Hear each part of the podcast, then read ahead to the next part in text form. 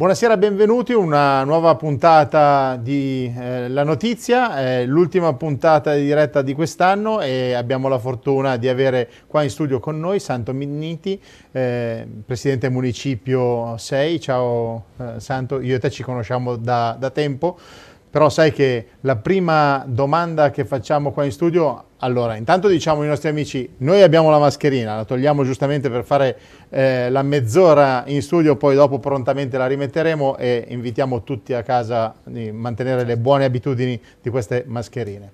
Eh, Santo, come ti dicevo, noi facciamo sempre una prima domanda agli ospiti che arrivano in studio e diciamo, chiediamo come mai è arrivata la passione della politica, la tua passione della, della politica da, da cosa deriva? È una domanda bella, devo dire, non mi è mai stata fatta prima e devo scavare molto nel personale per risponderti Paolo. Eh, credo che dipenda dal fatto che, per quanto mi riguarda, io nasco in una famiglia abbastanza numerosa e forse il fatto di nascere in una famiglia numerosa mi ha dato un po' il senso, diciamo, del, de, dell'interesse comune, no? Non c'era mai niente solo di uno in casa, era un po' tutto condiviso e forse da lì nasce la mia idea del fatto che si sta bene solo se si sta, se si sta bene tutti e creare le condizioni per stare bene tutti lo può fare soltanto la politica. Eh, poi che lo faccia, dire, i telespettatori immagino abbiano una loro opinione, però idealmente la politica è l'unica professione fatta dagli esseri umani di cui può beneficiare l'intera collettività. Eh, la comunità è fatta di, di, tante persone che lavorano e fanno lavori molto importanti, c'è l'insegnante che forma le future generazioni, c'è il medico che cura le persone e le famiglie ma è solo per esempio una buona politica che può garantire a tutti una buona istruzione e una buona sanità, per cui credo che sia questo un po' il motivo per cui ho deciso di, di provare a fare tra le altre cose, perché vengo dal mondo del lavoro, ma di, fare, di provare a fare questo impegno politico che mi piace veramente tanto. Bene, e adesso iniziamo invece con l'intervista un po' legata all'attualità. Siamo vicini al Natale vediamo di guardare un po' la questione economica, perché il 2021, che è l'anno che verrà, sicuramente non sarà un anno in discesa, anzi io spero onestamente onestamente di sbagliarmi, eh, però eh, sicuramente anche le istituzioni in questo momento magari non hanno diciamo, incassato quello che dovevano, avrebbero dovuto incassare in un, un anno normale. E quindi la mia domanda è riferita a te, visto che sei presidente del municipio, eh, che anno sarà per, anche per i vostri introiti? Cioè, quindi i servizi al cittadino saranno comunque garantiti?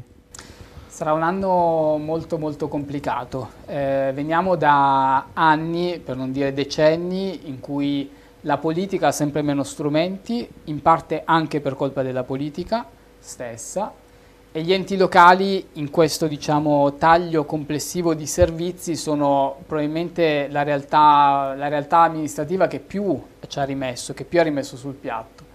E forse questo in parte facilita anche quella disaffezione alla politica, perché l'amministrazione locale è quella che veramente ti può stare più vicino nel momento in cui hai bisogno dell'amministrazione. Lo Stato arriva con potenza di fuoco maggiore ma arriva tardi. Eh, il comune, il municipio li hai a fianco, li puoi contattare in qualsiasi momento e l'eccessiva burocrazia, l'eccessiva lentezza e i tanti tagli di bilancio che si sono susseguiti purtroppo ci hanno messo nelle condizioni di far difficoltà a rispondere alle esigenze dei cittadini. Credo che si debba invertire questa tendenza, non mi pare che ad oggi ci siano queste premesse. E guarda, io sono stato critico sugli atteggiamenti che Renzi per esempio ha avuto recentemente in Senato, ma su questo devo dargli ragione. Nel Recovery Fund una fetta importante secondo me delle risorse non può che riguardare gli enti locali perché i bisogni delle persone saranno dei bisogni a cui dobbiamo rispondere in maniera immediata e questo lo possono fare solo i servizi sociali territoriali, solo i comuni, solo i municipi. Quindi spero che questa previsione che purtroppo ci vede al ribasso venga smentita dai fatti e venga smentita anche da diciamo, un accordo a livello centrale che guardi alle amministrazioni locali perché sono istituzioni prossime più vicine ai cittadini. Lo speriamo tutti onestamente. Eh, sento, questa questione del Covid secondo te è, è più politica o medica in questo momento? Allora, il virus è evidentemente un fatto medico, eh, ci sono tantissimi studi che lo dimostrano, ci sono tante persone che negano l'evidenza scientifica, purtroppo è un'abitudine a cui eh, tutti, bene, con cui tutti bene o male dobbiamo fare i compiti, anche la politica deve fare evidentemente, evidentemente i compiti con questo negazionismo crescente su, sui più svariati temi.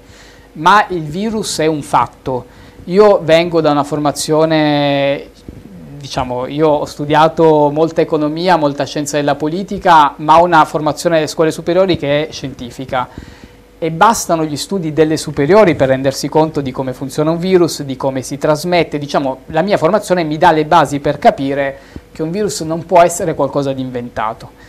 Eh, e guardate, lo dico anche perché conosco personalmente tantissime persone, non gli scienziati che fanno i grandi studi a livello mondiale, ma le persone in prima linea che combattono questa pandemia.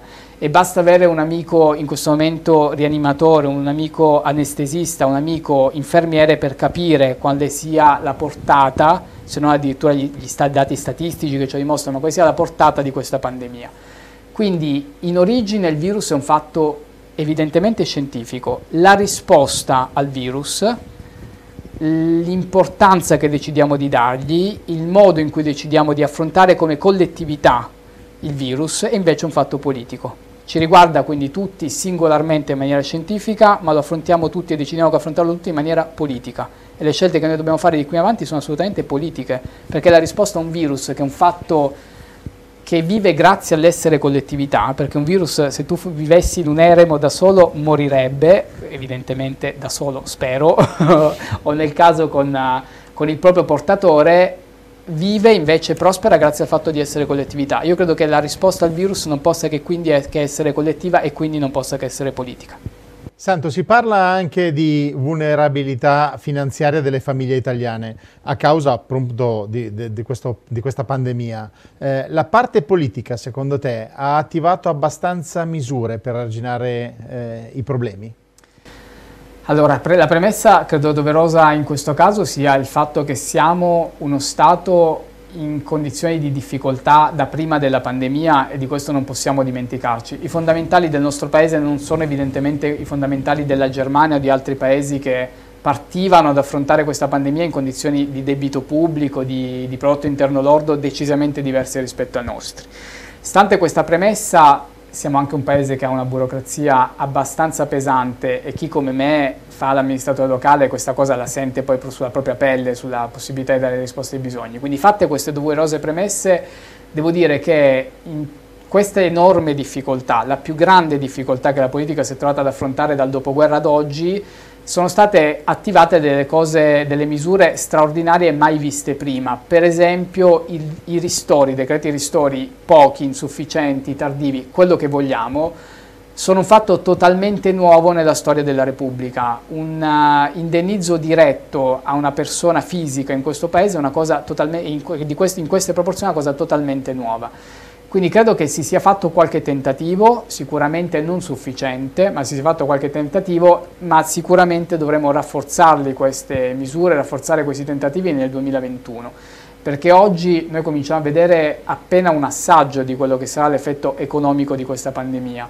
Chi si illude del fatto che il virus sia finito oggi o che la crisi economica sia finita oggi o che oggi stiamo misurando il picco scientifico o politico, per tornare alla domanda di prima di questa pandemia, pensa una cosa assolutamente non vera. Dobbiamo, secondo me, tirare fuori il famoso bazooka, come, come, lo definì Draghi, cioè delle misure veramente importanti dal punto di vista dell'economia, diciamo della finanza pubblica per andare incontro alle famiglie, altrimenti non ce la faranno loro e non ce la farà il Paese insieme a loro.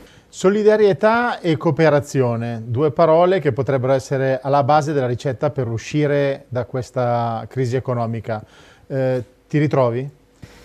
Mi ritrovo molto. Qua tocchiamo, diciamo, sotto la parola solidarietà e cooperazione possono nascondersi mille tipologie possibili di provvedimenti. Uno sicuramente, eh, una direzione sicuramente può essere quella della solidarietà orizzontale, cioè la solidarietà volontaristica tra persone. Durante la pandemia abbiamo visto tantissime persone che avevano la possibilità, io li ringrazio, fare delle donazioni dei propri denari per venire incontro a esigenze di sanità pubblica, eh, alcune hanno ricevuto se non sbaglio anche l'Ambrugino d'Oro nella recente tornata eh, che si è tenuta pochi giorni fa di riconoscimento di, di benevolenze civiche cittadine.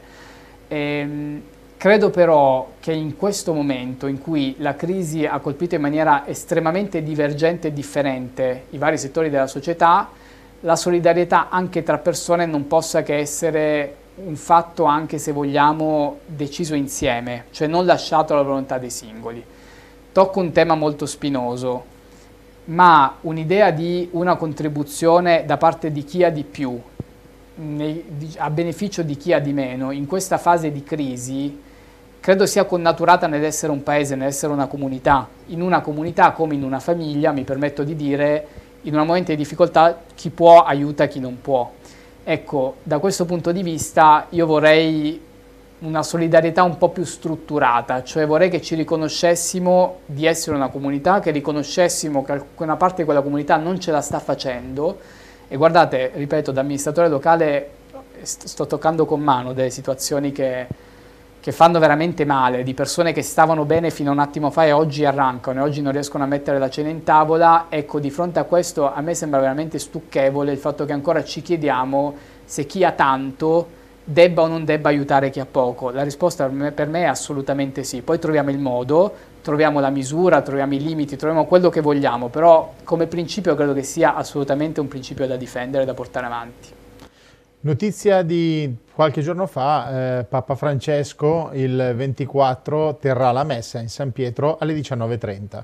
Questa scelta eh, giustificata per, appunto, per il Covid, tu cosa ne pensi? Ultimamente c'è una parte della politica che prima si diceva essere, una volta si diceva essere più realisti del re, adesso sono più, non saprei come dire, più, più papi del Santo Padre e cercano di insegnare alla Chiesa Cattolica come si fa la Chiesa e al Papa come si fa il Papa, armeggiando magari coi rosari o col Vangelo in maniera un pochettino eh, improvvisata. E la, la, religione cattolica è una religione verticistica, il Papa è il rappresentante di, di, di, del Signore in terra, direi che se lui decide una cosa io non starei tanto a sindacare questo dal punto di vista, diciamo, posso dirtelo da credente, da fedele. Da politico a me stupisce la lungimiranza della guida che attualmente la Chiesa ha e che molto spesso è una guida che si trova, e questo invece mi fa male, da rappresentante dell'istituzione a volte un po' più avanti rispetto alle istituzioni stesse. Eh, lo prendo come un segnale di grande attenzione, lo prendo anche come un riconoscimento da parte della Chiesa e quindi del metafisico a chi oggi è in prima linea a combattere questa epidemia e quindi alla parte scientifica e non posso che ringraziare il, il Papa per questa, per questa, decisione che veramente mi, mi colpisce da, da fedele, da, da, cristiano ma anche da, da rappresentante delle istituzioni. Senti, ho ancora due domande. Una è legata ancora al Covid, poi l'ultima invece sarà un po' più piccante, però eh, wow. te le faccio tutte e due. Eh, c'è chi dà la colpa alla ripresa dei contagi avvenuta nei mesi scorsi, eh, eh, la riapertura delle scuole, ai mezzi di trasporto, ai bar, ai ristoranti, alle vacanze, alle discoteche di quest'estate. Eh, tu a chi dai la colpa? Allora, diciamo che la trasmissione di un virus, secondo me, dobbiamo vederla un po' come un fiume in piena che ha molti, molti, molti affluenti. Mi viene in mente questa metafora. Nel momento in cui il fiume è pieno e il fiume ha tanti affluenti, di quale affluente è la colpa del fatto che il fiume sia in piena? La risposta è di tutti. La risposta è della somma di queste cose.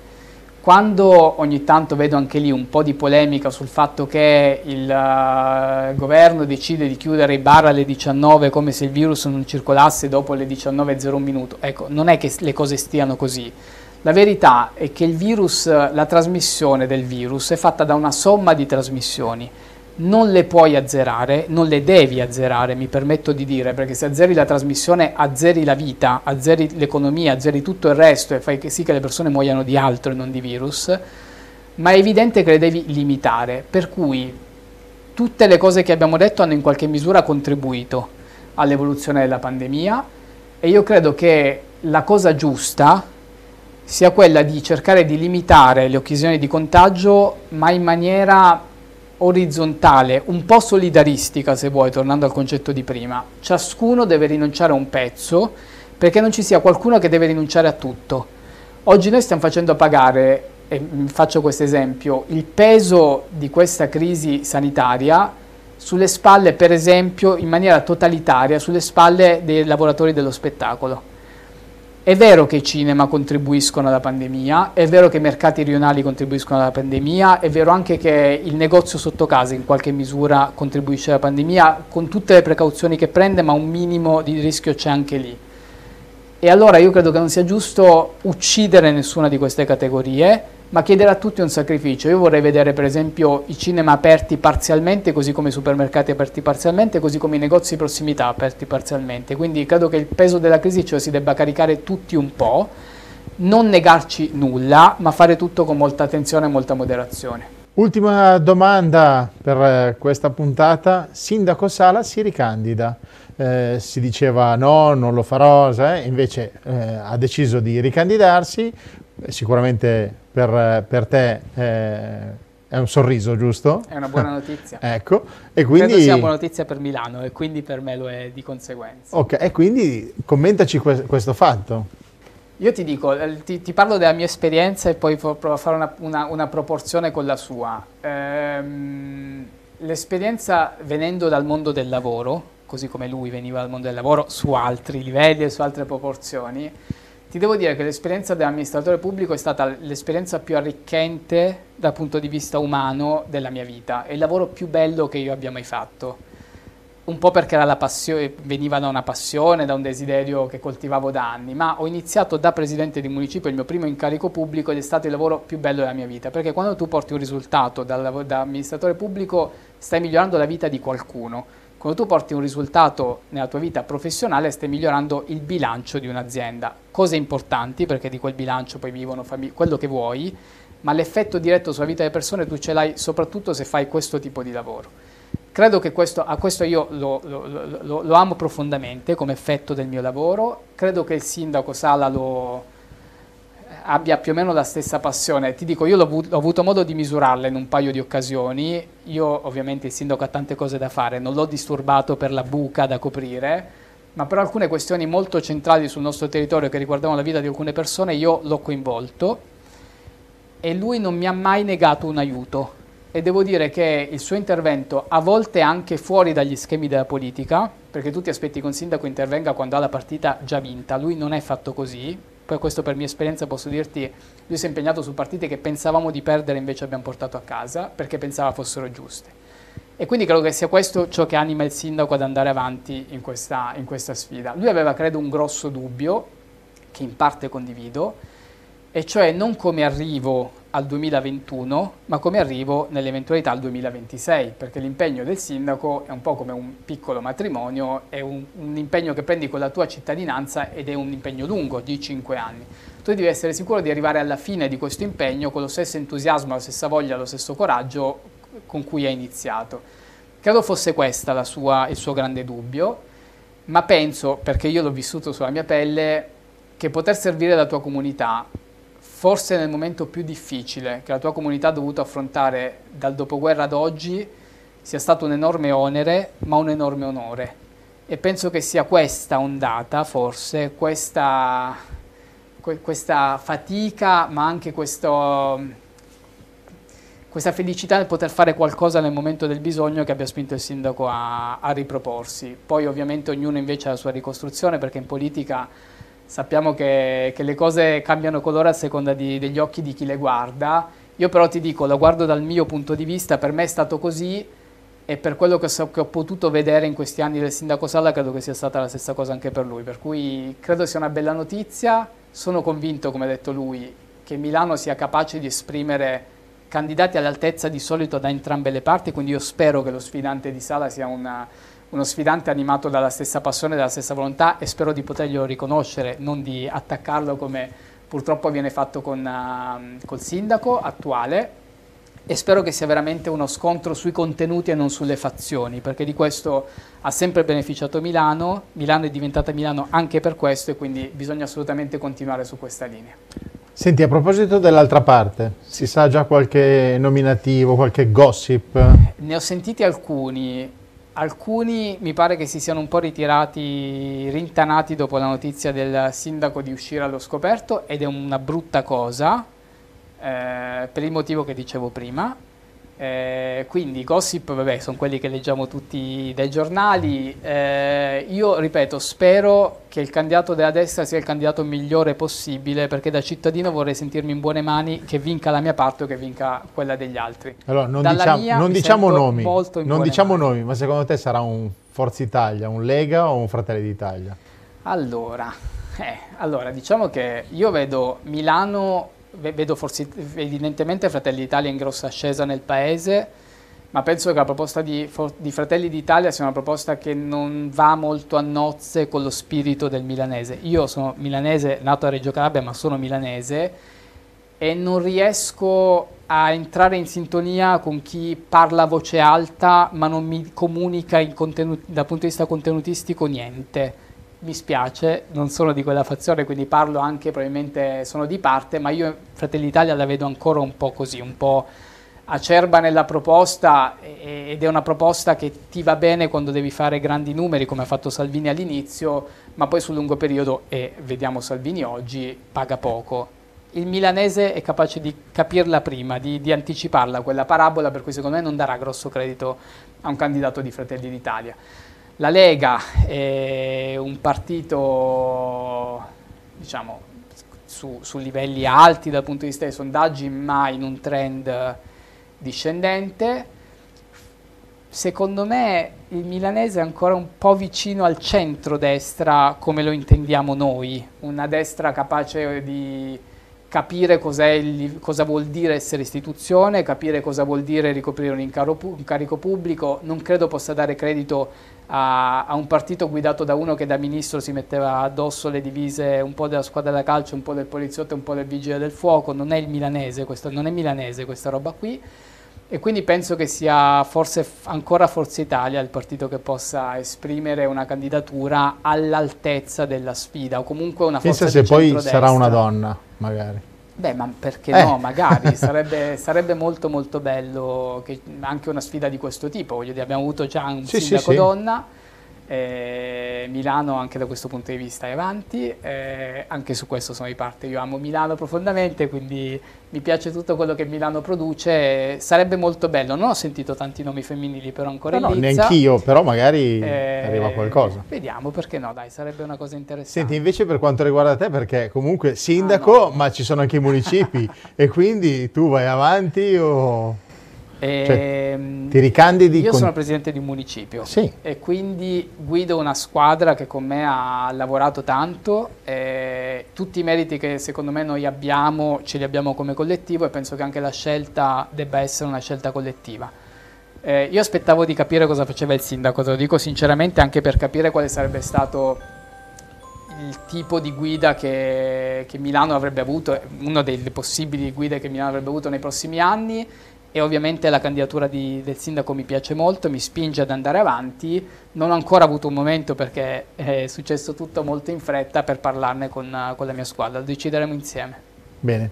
Allora Santo, io ti ringrazio per essere stato qua con noi, poi ci vediamo magari con l'anno nuovo, intanto ti auguriamo, eh, auguriamo a tutti da casa e qua anche a te eh, un felice Natale e un anno nuovo che sia fantastico, speriamo per speriamo. tutti. Io intanto ricordo anche a voi che abbiamo un numero WhatsApp 342 397 2391, quindi se volete mandare delle domande mandatele pure perché poi noi le, diamo tutte a Santo. Eh, e poi vi ricordo la puntata, la notizia la potete seguire in televisione sul canale Unica alle ore 22 del lunedì, eh, numero 12 eh, per Lecco e Sondrio e 193 in tutta eh, la Lombardia e poi sul portale milano1.it, eh, in podcast sempre con, scrivendo la notizia e anche sulla web radio milano1.it. Quindi grazie a tutti, buona serata, potete vederla e sentirla quando volete praticamente. Grazie mille, buona serata a tutti e che sia un anno migliore di quello che, che ci lascia. Grazie. Perfetto. Buon anno. Grazie.